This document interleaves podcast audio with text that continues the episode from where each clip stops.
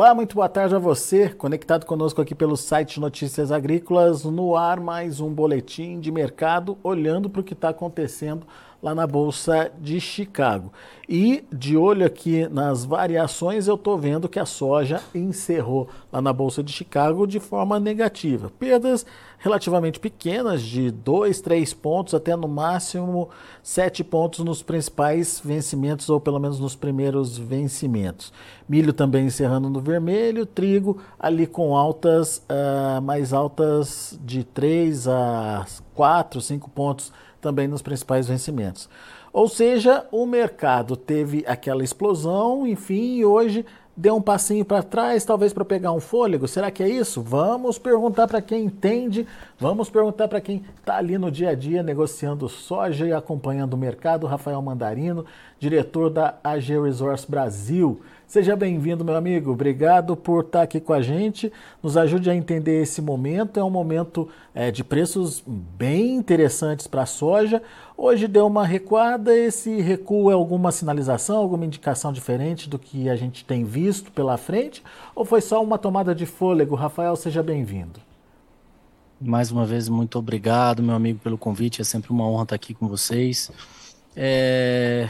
Bom, vamos lá. Esse movimento basicamente é um movimento pela frustração, aí uma queda de volume, uma frustração dos traders, né, pensando principalmente na perspectiva de volatilidade, né, e a incerteza em relação a essas manchetes que a gente vem uh, observando em relação ao uh, todo o Mar Negro lá e toda a perspectiva do conflito Rússia-Ucrânia, né? A pergunta que fica é: será que a Rússia atacou ou não atacou, né, no dia de hoje algumas estruturas, né? Então isso vai ser é, fundamental para determinar os preços, né, nessa é, nesse mercado noturno aí em Chicago, obviamente. Né? E é, toda essa perspectiva de é, manchetes que estamos vendo, somado a uma perspectiva de clima né, de temperaturas mais elevadas lá pelos Estados Unidos, tem feito com que o, o patamar de oscilação tenha dobrado né, de tamanho das semanas anteriores. Né? Então, isso tem trazido, obviamente, volatilidade né, e apreensão dos players do mercado e, obviamente, em função desse incremento né, de oscilação, a gente também pode ter um dia de fôlego, um dia de né, realização de lucros, como foi o dia de hoje. Muito bem. Agora, é, a gente entende o mercado com que cara hoje, Rafael? Pelo que eu entendi aí da sua fala, tem algumas incertezas ainda. Será que vai ter fornecimento de grãos daquela região lá da Ucrânia, lá da Rússia? Qual será o efetivo tamanho uh, da safra americana? É, coisas que ainda deixam o mercado sem, sem saber o que vai acontecer e isso ainda tem fôlego para é, novos preços, para buscar novos patamares de preços, Rafael? Ou, ou essas questões já estariam precificadas lá em Chicago? Focado no leste europeu para te responder, a gente tem aí uma algumas incertezas, obviamente, né? Então, dentro de um conflito, a gente nunca vai ter certezas, né? Sempre algumas informações, né? E algumas estratégias do conflito vão ficar é, nos bastidores, mas obviamente uma preocupação que fica é: será que a Ucrânia ela volta a atacar né, a Rússia e ataca alguns portos né, de, é, é, da, da, própria Rússia, né, e obviamente acabar impactando um pouco mais o fluxo né, de produtos por lá?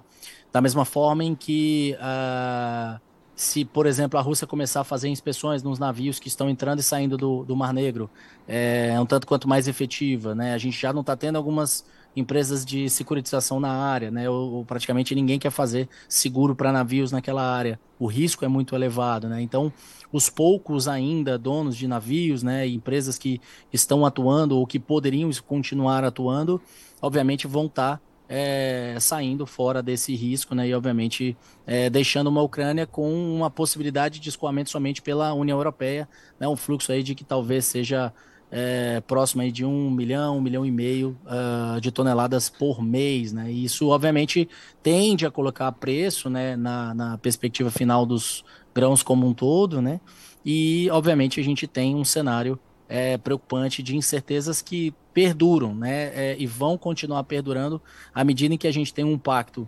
encerrado e um conflito voltando à sua, é, é à sua atividade e obviamente o, o, o, modelo de, de conflito mais acalorado volta a acontecer. Você vê algumas mudanças também em patamar de né, alistamento lá na Rússia, né? Eles aumentam né, idades, né? E também trabalham aí né, um, um, efetivo de formação de polícias particulares nas cidades, né? Tem algumas notícias nesse sentido, onde o efetivo policial das cidades poderiam ser mobilizado. Então, será que a Rússia está se preparando para alguma coisa muito maior? É possível? Tudo é possível nesse momento.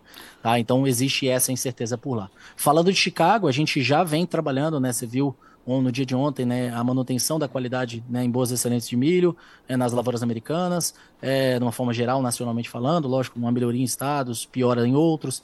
É, da mesma forma, a gente vê uma redução na soja, né, e isso traz para a gente uma perspectiva de dos uh, ah, 52 bushels por acre na soja, que o USDA vem trabalhando. Já estávamos em 51 aqui na GeoResource, revisamos agora para 50,5 bushels por acre, tá? Então já trazendo aí essa revisão e esse aperto, obviamente, nas produtividades. Esse seria basicamente um dos direcionadores aí desse quadro de oferta e demanda americana. A gente também acredita que o consumo doméstico americano é um dos pontos que vai dar suporte para essa soja, principalmente pensando na indústria de diesel renovável, pensando né, no uso do óleo por lá e o óleo dando subsídio para esse complexo como um todo.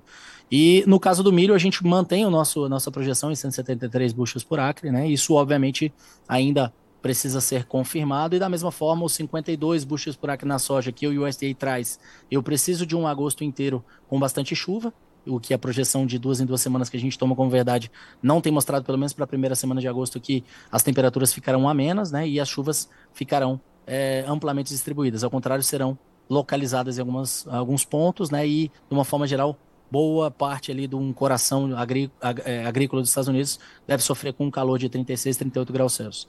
E é, no momento importante, tanto para a soja quanto para o milho. E no, no caso dos, uh, uh, da projeção do USDA, né, no 177, 178, que seja puxos por aqui para lá, eu acho que esse número precisa sofrer algumas revisões também. A gente tem mais área, obviamente, né, é, é, amplamente ainda perduram né, algumas umidades de solo, pensando no subsolo é, com déficit em várias regiões é, de, é, do, do, desse coração agrícola americano e que precisam de chuvas. Nessa né? semana, chuvas menores, temperaturas mais elevadas, semana que vem da mesma forma, né? E as qualidades na próxima semana, pelo que vem se projetando, podem vir a cair.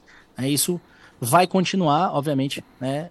Com um USDA conservador, com uma perspectiva de os traders estarem olhando para o conflito, para esse clima, qualquer melhoria climática vai ser tradeada, né, e obviamente pode trazer algum recuo, né, e da mesma forma a gente vai continuar vendo é, o conflito trazendo bastante tempero aí para esse nosso dia a dia por aqui. Pois é, mudaram então as perspectivas aí para a oferta de soja no mundo. Como é que fica a, a demanda diante dessa situação?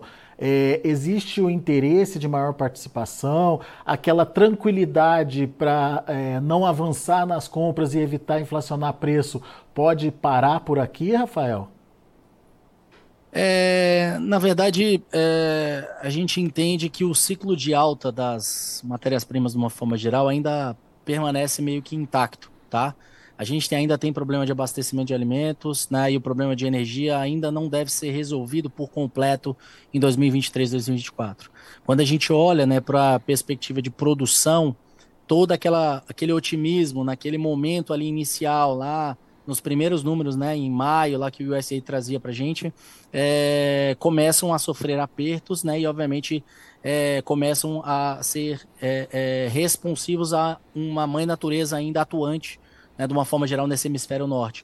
Ela ainda vai ser preponderante para definir como é que ficaremos né, até meados da definição das lavouras é, no hemisfério norte como um todo. Ah, chove na China, não chove, chove no norte da Europa, não chove. Como é que está a secura? Quanto a mais eu perdi, quanto a menos eu perdi? Quanto que a Ucrânia vai plantar?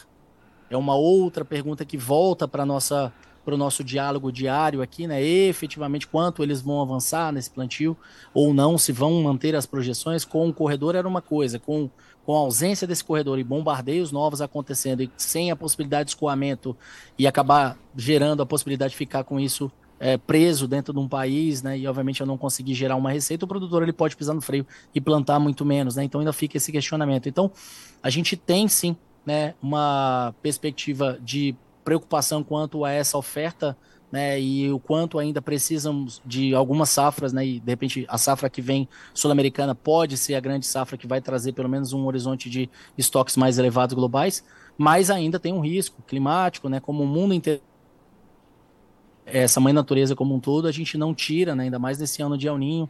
É, há alguma possibilidade de perdas em alguma localidade por aqui? Sim, ainda está muito longe para falar, mas existe chance, claro que sim, da mesma forma em que preços tão descontados aqui nos bases, né, pensando no Brasil como um todo, pode fazer com que alguns produtores que venderam mal, né, estão vendo uma projeção de custos é, é, é, é trade-off com relação à receita, né, é, possam também pisar no freio e diminuir um pouco a tecnologia, diminuir a área, né, e trocar um pouco aí, voltar para algumas outras atividades e diversificar um pouco mais. Então, é, próximo ano ainda é indefinido, pensando em safra sul-americana.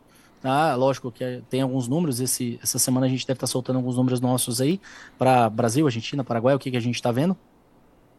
Ah, mas de uma forma geral, eu acho que o, a recessão como um todo, global, ela começa a perder um pouco de é, é, volume, né? E a gente começa a ver um equilíbrio, né? Essa, guerra que tivemos dos bancos centrais foi efetiva, né? A gente deve ver uma elevação ainda de 0,25 é, é, pontos percentuais lá na taxa de juros americana, sim, podemos. Depois uma manutenção, uma estagnação dessas elevações, mas uh, de uma forma geral a gente entende que 2023, 2024 pode trazer, já que eu estou saindo com essa perspectiva de recessão ou, ou, ou diminuindo o barulho em relação a isso, ter um aumento também de consumo, né, um aumento de demanda, né, isso pode fazer com que haja também um contraponto né, nessas perdas que tivemos né, ou que ainda teremos no hemisfério norte, e uma diminuição, uma manutenção de números ou números é, não tão folgados aqui pela América do Sul. Né? Então, é, muita coisa pode acontecer. A minha sugestão, e aí só para concluir, é, para o produtor é que as oportunidades estão aparecendo. Produtor que tem um custo fechado, que está trabalhando, por exemplo, um custo operacional total, está colocando, de repente, uma remuneração da terra, está colocando um custo de oportunidade em cima e ainda está conseguindo fechar essa conta com 20%, 25% de margem, uh, eu acho que é uma boa margem. É possível. Tem vários estados que atendemos clientes que a gente tem conseguido fechar com essas margens. Então, a minha sugestão é que o produtor ele vá remunerando as altas, as, as correções de preço e ele vá colocando, obviamente, dentro da gestão dele né, essa perspectiva de defesa, né, é, de um cenário de tamanha volatilidade e, obviamente, é, tamanhas incertezas ainda presentes. Quando você fala avançar nas vendas, tanto faz venda da safra nova quanto da safra velha? É, são momentos e momentos e obviamente o produtor ele entende muito bem como é que foi o passado dele, né? Pensando em falando de uma forma plural, né? É, a ideia é que o produtor ele monte essa estratégia, mas ele não sonhe novamente com aquela ideia de, ah, eu quero uh, pensando, pensando num disponível, eu quero um 125, 126, chegou, ele fala, ah, não, já que chegou, eu vou jogar para frente, 127, 128. Ele vai fazendo, nem que em volumes menores e se defendendo dessa oscilação e, obviamente, fazendo né, a contabilização disso. Pensando em safra nova, é, eu vou te dar algum preço aqui bem fácil, mas, por exemplo, chegou um 115 e era o target dele, ele quer fechar no 115, legal, pode fazer. Ah, não quero fechar em reais por, por, por saca direto, posso fechar em dólar e trabalhar esse câmbio. Existe alguma possibilidade desse câmbio dar né, uma trabalhada para cima? Né? A gente, obviamente, tem que contar com alguma instabilidade política por aqui, talvez né, somada a uma baixa de juros. É, a gente ainda está bastante apreensivo em relação a esse dólar estar tá reagindo, pelo menos nesse curto, médio prazo, tá? É, acima de novo dos 5, mas existe sempre uma chance de é, trabalhar-se é, esse câmbio em algum momento, dependendo do que acontecer aqui, um câmbio melhor. E uh, tem as outras várias estratégias, né? Eu posso travar o componente, posso trabalhar com própria é, bolsa, opções, né? Trabalhar alguma estruturada que seja, posso trabalhar algum banco, né? Algum contrato a termo, enfim. São diversas as oportunidades que o produtor tem, mas com os preços de Chicago que estão, como você mesmo disse, é, trabalhando um cenário é, favorável, né? Pensando em Chicago unicamente. Muito bom. Agora, Rafael, só para a gente finalizar aqui, é, participar com margem positiva, ainda essa conta ainda fecha, ainda sobra um dinheirinho para o produtor? Meu amigo, fecha. Fecha se a gente estiver falando, por exemplo, um produtor que veio né, ouvindo uma perspectiva de é, relação de troca, né, alguns meses atrás tão favoráveis, né, então um produtor que veio trabalhando em cima dessas análises dessas notícias, né, de grandes pessoas que passam aqui com você diariamente e vêm trazendo projeção, ó, oh, caiu o preço, né, a relação está favorável, né, agora que melhorou um pouquinho o preço, está favorecendo. Então, o produtor que ele veio se defendendo no custo, obviamente existe a chance, sim, claro que existe. É óbvio que a gente queria estar mais correlacionado com esse preço em Chicago. É, trabalhar, por exemplo, uma trava em Chicago, deixar de repente um prêmio em aberto, deixar, por exemplo, um custo em aberto, é, deixar um câmbio, lógico, tudo isso é risco, tudo isso tem, né? É, momento e cada empresa rural entende melhor do que ninguém porteira para dentro, né? E as contas que eles têm.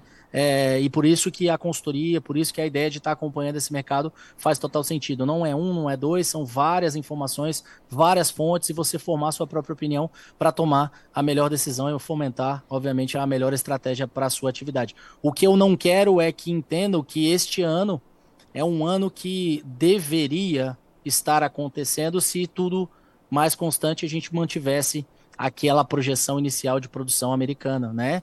E o clima tivesse sido favorável, né? Mesmo que com redução diária, a gente teria uma projeção positiva aí dessa soja, né? E obviamente poderia estar tá trabalhando preços bem mais baixos. É uma nova oportunidade, é uma nova janela de fôlego que o produtor ele obviamente não pode deixar passar. E a minha preocupação é justamente aquele produtor que está ouvindo agora, nesse exato momento, falando: não, antigamente sempre foi assim, lá na safra é, eu vou vender esse ano já com o tamanho de soja que nós tivemos, você viu na safra o peteco que foi em relação a prêmio de escolamento desses bases, né? Então, a minha preocupação está para este produtor que nada fez até agora. Muito tá? bem. Então, eu estou bastante preocupado com isso sim. Uma última pergunta do Pablo, Pablo Ferrão. É, boa tarde. Quando que a demanda interna pode começar a impactar positivamente no preço da, so da soja produtora? Ele é lá de Tupanciretã, no Rio Grande do Sul. Demanda interna vai influenciar na formação de preço agora no segundo semestre, Rafael?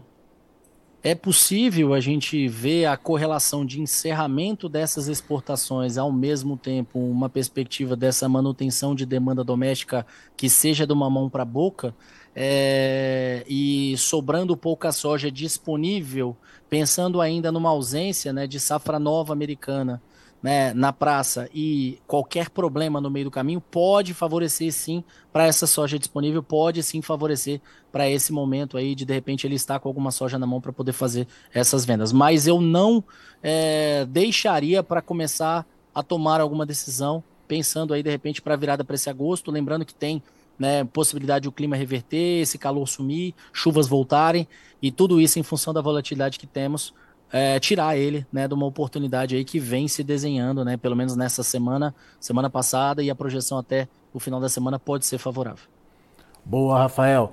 Meu caro, mais uma vez, muito obrigado pela sua participação. Obrigado também ao Pablo aqui que mandou a pergunta. Uh, sei, que, sei que a gente precisa ficar de olho aí nesse mercado, principalmente uh, para tentar responder essas dúvidas que ainda existem.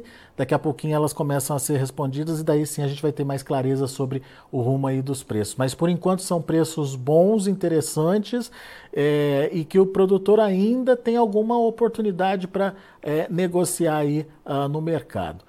Rafael. Você falou tudo. Hum. É, são preços bons, não os excelentes. E esse ano não é um ano de sonhar. Esse ano é um ano de fazer média, é um ano de manter o que tivemos de saldo positivo de anos anteriores. E bola para frente, vamos ver o que, que vem pela frente. Eu estou preocupado, muito produtor, vocês devem ter ouvido na região de vocês tendo problema, tirando o pé, quebrando, né? Quiçá quebrando, tá? É, próximo ano pode ser ainda é, bastante um, um, ano bastante ativo de notícias desse sentido. E eu fico preocupado, obviamente, com o nosso produtor brasileiro, que eu quero quanto mais ele permaneça no, no sistema, né, quanto mais é, positivo for para ele, é, mais a gente tem a crescer, mais a gente tem a entregar para esse mundo como um todo. E a participação do Brasil, ela é fundamental é, no próximo, nos próximos 10 anos. É isso aí. Rafael Mandarino, obrigado, meu amigo. Volte sempre. Obrigado, mais uma vez, um abraço. Abraço para você. Tá aí Rafael Mandarino, a G Resource Brasil, aqui com a gente, trazendo as informações do mercado é, da soja. Vamos ver como fecharam as negociações lá na Bolsa de Chicago. De olho na tela, você acompanha comigo soja caindo hoje, agosto 15 dólares e 15 centes por bushel, queda de 7 pontos mais 75. O setembro perdendo 2 pontos mais 75 a 14 dólares e meio. Novembro, 14 dólares e 20 centos por bushel, queda de 4,5. Janeiro, 14 dólares e 25 centos por bushel, queda de 5 pontos mais 25. São os números da soja. Vamos ver o milho? Para setembro, 5 dólares e 57 centos por bushel, perdendo 3 pontos. Para dezembro, 5,65, queda de 3. Março, 5,75, queda de 2 pontos mais 75. E o maio, 5,80, queda também de 2 pontos mais 75. E para finalizar, a gente tem o trigo, Trigo trabalhando de forma positiva ou encerrando de forma positiva. Setembro 7 dólares e 60, 2,75 de alta. Dezembro 7 dólares e 80, alta de 3 pontos mais 25. O março de 24, 7 dólares e 96, 4,5 de elevação. E o maio 7,97, alta aí de 3 pontinhos. Dia positivo para o trigo.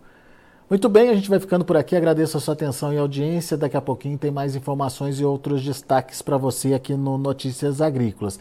Lembrando que amanhã termina o prazo para votação da escolha da melhor história de um agricultor. É isso mesmo. Estamos chegando ao fim dessa nossa campanha. São cinco lindas histórias que estão disponíveis lá para sua votação. Corre lá no site, aproveite para votar no, na sua história preferida. E tem um aviso aí do nosso patrocinador, a Singenta. Você já conhece o Acessa Agro? É a plataforma de benefícios da Singenta. Nela você ganha pontos através da compra de produtos da empresa. São mais de 3 mil itens que podem ser trocados. Vá agora ao acessaagro.com.br e conheça as vantagens. Se você é agro, acessa. Muito bem, tá aí, recadinho da Singenta para você, acessa agro para você é, também participar. Combinado? Daqui a pouco tem mais informações e outros destaques.